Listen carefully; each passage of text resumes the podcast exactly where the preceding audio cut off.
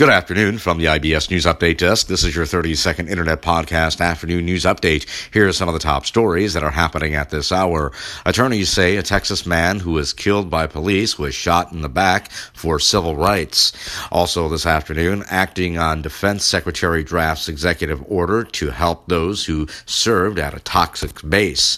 And Vice President Mike Pence is to publicly receive COVID 19 vaccine on Friday. And that is your 30 second Internet Podcast podcast afternoon news update for now. We'll have more podcast news updates throughout the day. Until then, from the IBS News Update Desk, I'm Nicholas Anastas, wishing you a very good afternoon.